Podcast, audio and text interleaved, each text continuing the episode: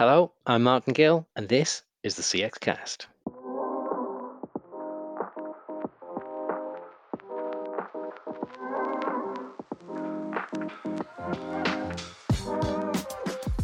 Today, we're going to be continuing with our series on CX leader priorities.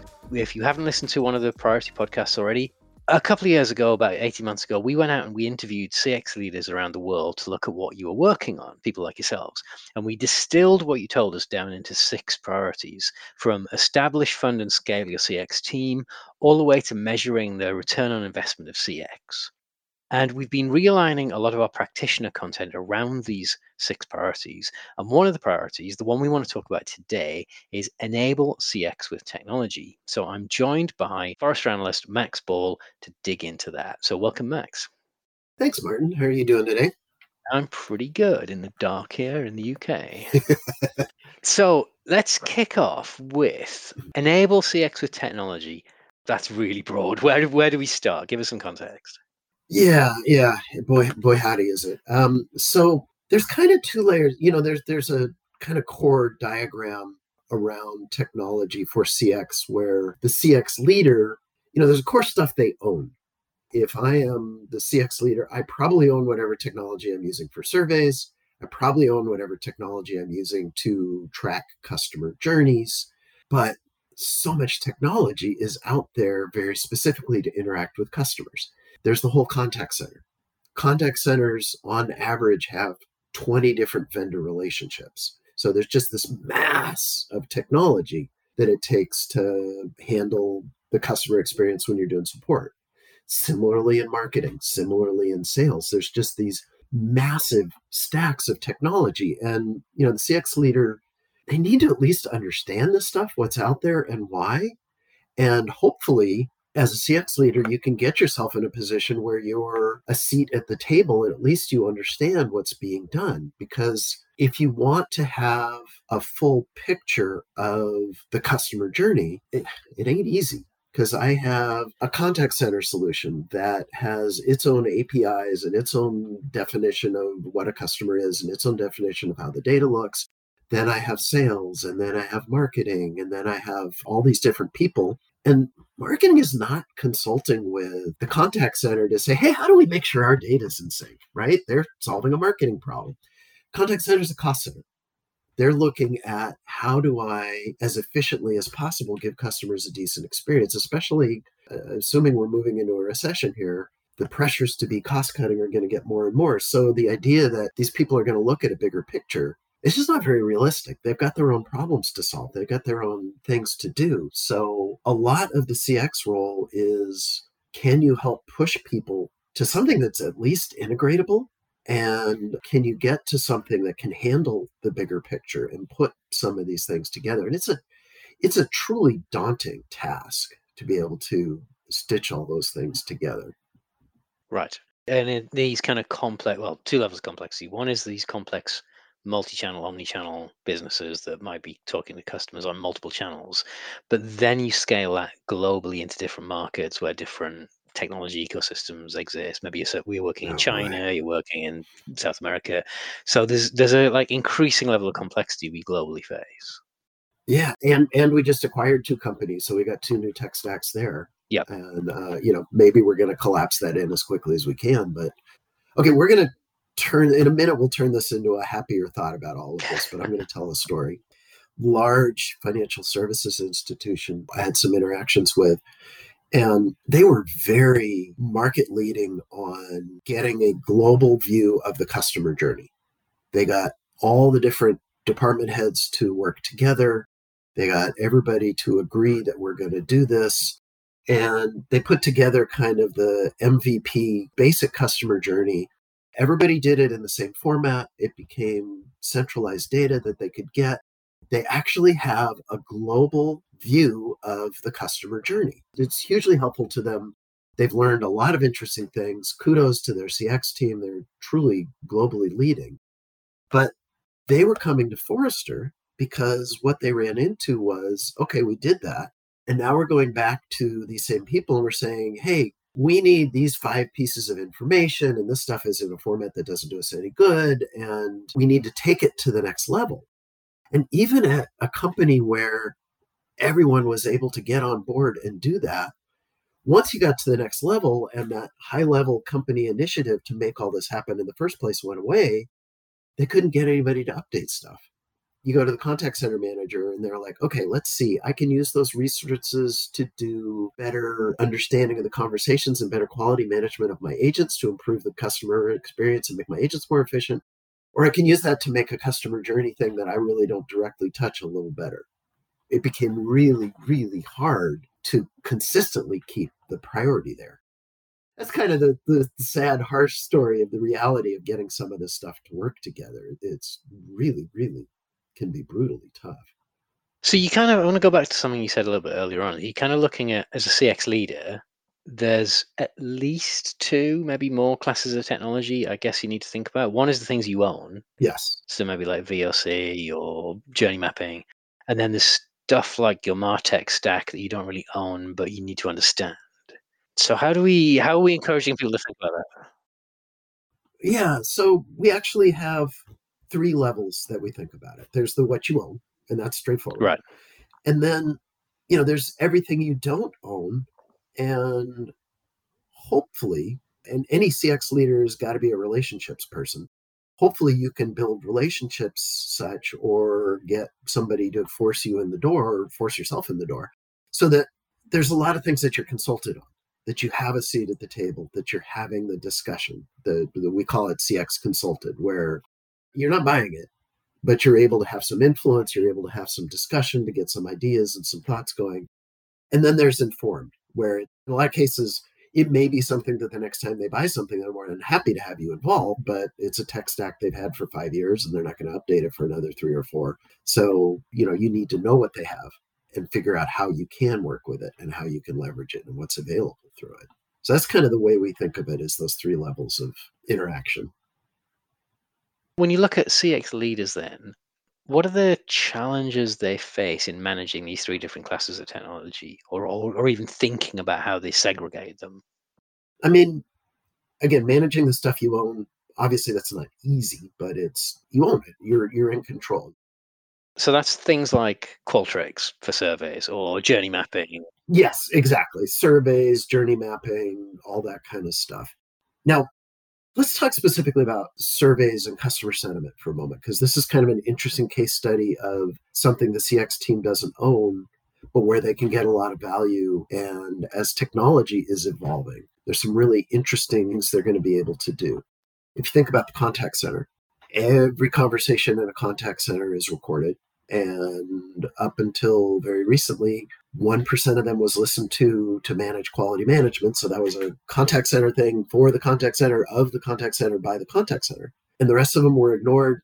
Keep them on hard drives because if somebody sues you, you have a way to go back and prove that no, the guy actually said, Yes, I want to make the sale. Don't tell me you didn't. But what's happening now is we have AI. So before, where each one of those conversations, if I wanted to get anything out of it, I had to have somebody listen to it and write it all down. You, you can't scale that. But now with AI, I can take these various conversations and I can listen to them. I can categorize them. I can understand what's there. That is being used in contact centers to improve quality management. I can listen to the recordings.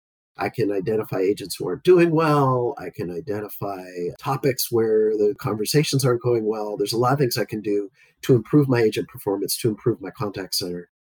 Contact centers are cost justifying, bringing in AI driven analytics to do that and understand that.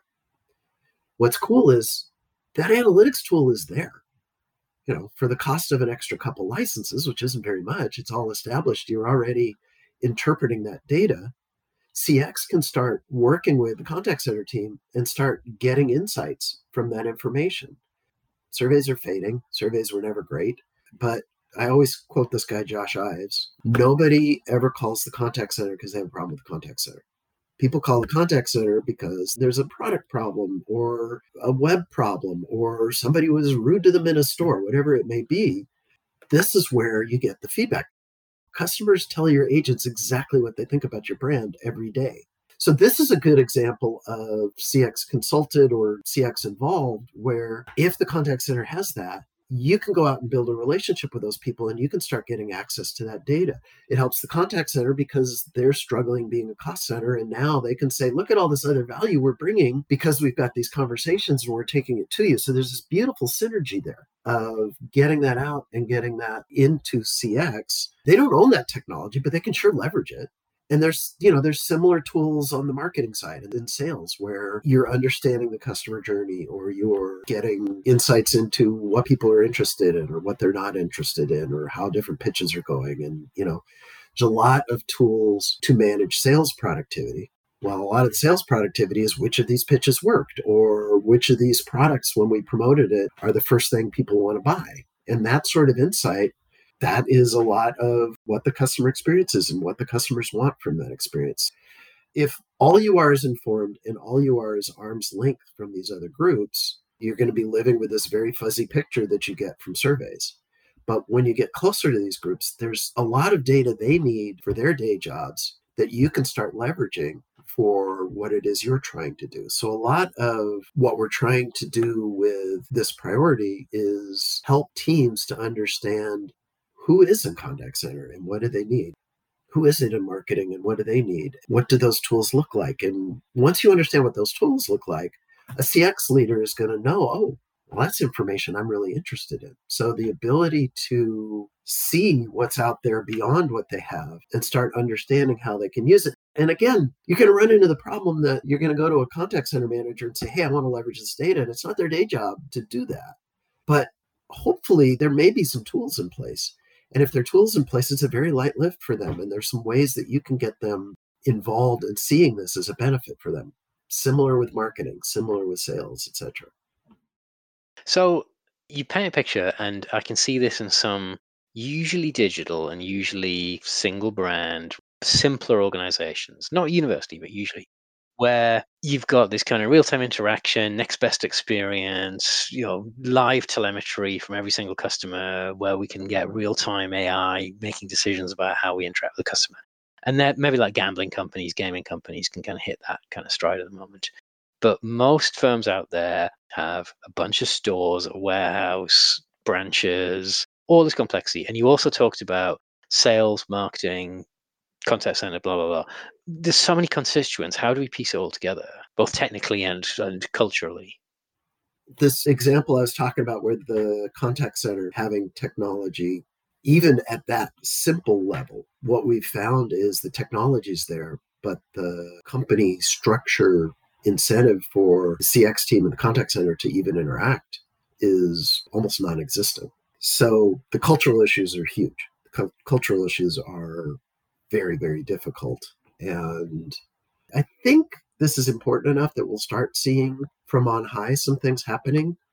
I've talked to some brands who are looking at a universal data store that is a customer model of some sort with transaction histories and the customer journey would be there but the customer journey would be buried in a database and someone would have to go stitch it together and draw it out. But it's all in the same database it's all in the same format. I'm seeing brands move towards that. I think the other thing that I've started to see that's fascinating to me is there's the concept of the CDP. And it's kind of been, for the past few years, mired in marketing, subservient to marketing programs. And it really doesn't go beyond that. That's changing, and that's changing fast. Twilio bought Segment for $3 billion. Salesforce just announced Genie, which is in essence a massive real time CDP where you can put all this stuff. NICE and Verint from the contact center worlds, they have technology that can start to become this kind of CDP. So the vendors see it. It's going to be a year or two until anything settles out where it's a straightforward, we're going to get this, everybody's going to write into it, and the product's mature enough that it's not that heavy of a lift for everyone to do that. But vendors are starting to build tools to bring this stuff together. So it's a big hard challenge today, but it's a big hard challenge that I think is going to get better fairly quickly here. So a lot of what we're doing with Forrester Decisions is to kind of get deeper into practitioner level content and create frameworks and models and like help with not so much the implementation, but the thinking about how you implement. So with the future you've just described there, where are you going with the content strategy to help the decision making? There's two elements to it. One is who So here's your friendly neighborhood contact center leader. What do they look like? What do they care about? Similarly for marketing, similarly for sales. You know, just like a one page, you know, if you really think marketing has some stuff that's useful, here's a persona thing. Get in that guy's head before you reach out and ask her, what do you have? What do you do? And then the second thing is to outline some of the tech stacks in these different areas. So, contact center, they've got a ticketing system in some flavor of CRM. They've got a CCaaS system that's managing the interactions. Well, those have customer intelligence in them and more and more so as time goes on. So that's really a lot of what we're looking at is a combination of the who and then what's the technology. And then I think from that, we can start putting together some things that are a little more how do you stitch all this stuff together and again that's that's so bleeding edge at the moment that there's not a lot a lot to really point to yet but i i think as we get all of those pieces together then the here's how to stitch it together becomes a lot easier and a lot more straightforward. It can be done today with data lakes and the like so there may be some things we can do sooner around that but i think what's exciting is the path to this, there's going to be some really interesting global capabilities around that that start coming out. So that has been quite a tour, high level, big and broad, of content around CX technology. So thank you, Max. I know there's like we could we could kind of do this all day. We can carry on talking, but we'll try and keep it to the 20 minutes ish mark. Yeah, if we were sitting here with beer, it would be a very different conversation that could go six hours. Maybe next time. So thank you, Max for uh, insights around CX technology, and we'll hopefully see you again for the next in our series around our CX leader priorities. Sounds great. Thanks a bunch, Martin. I enjoyed it.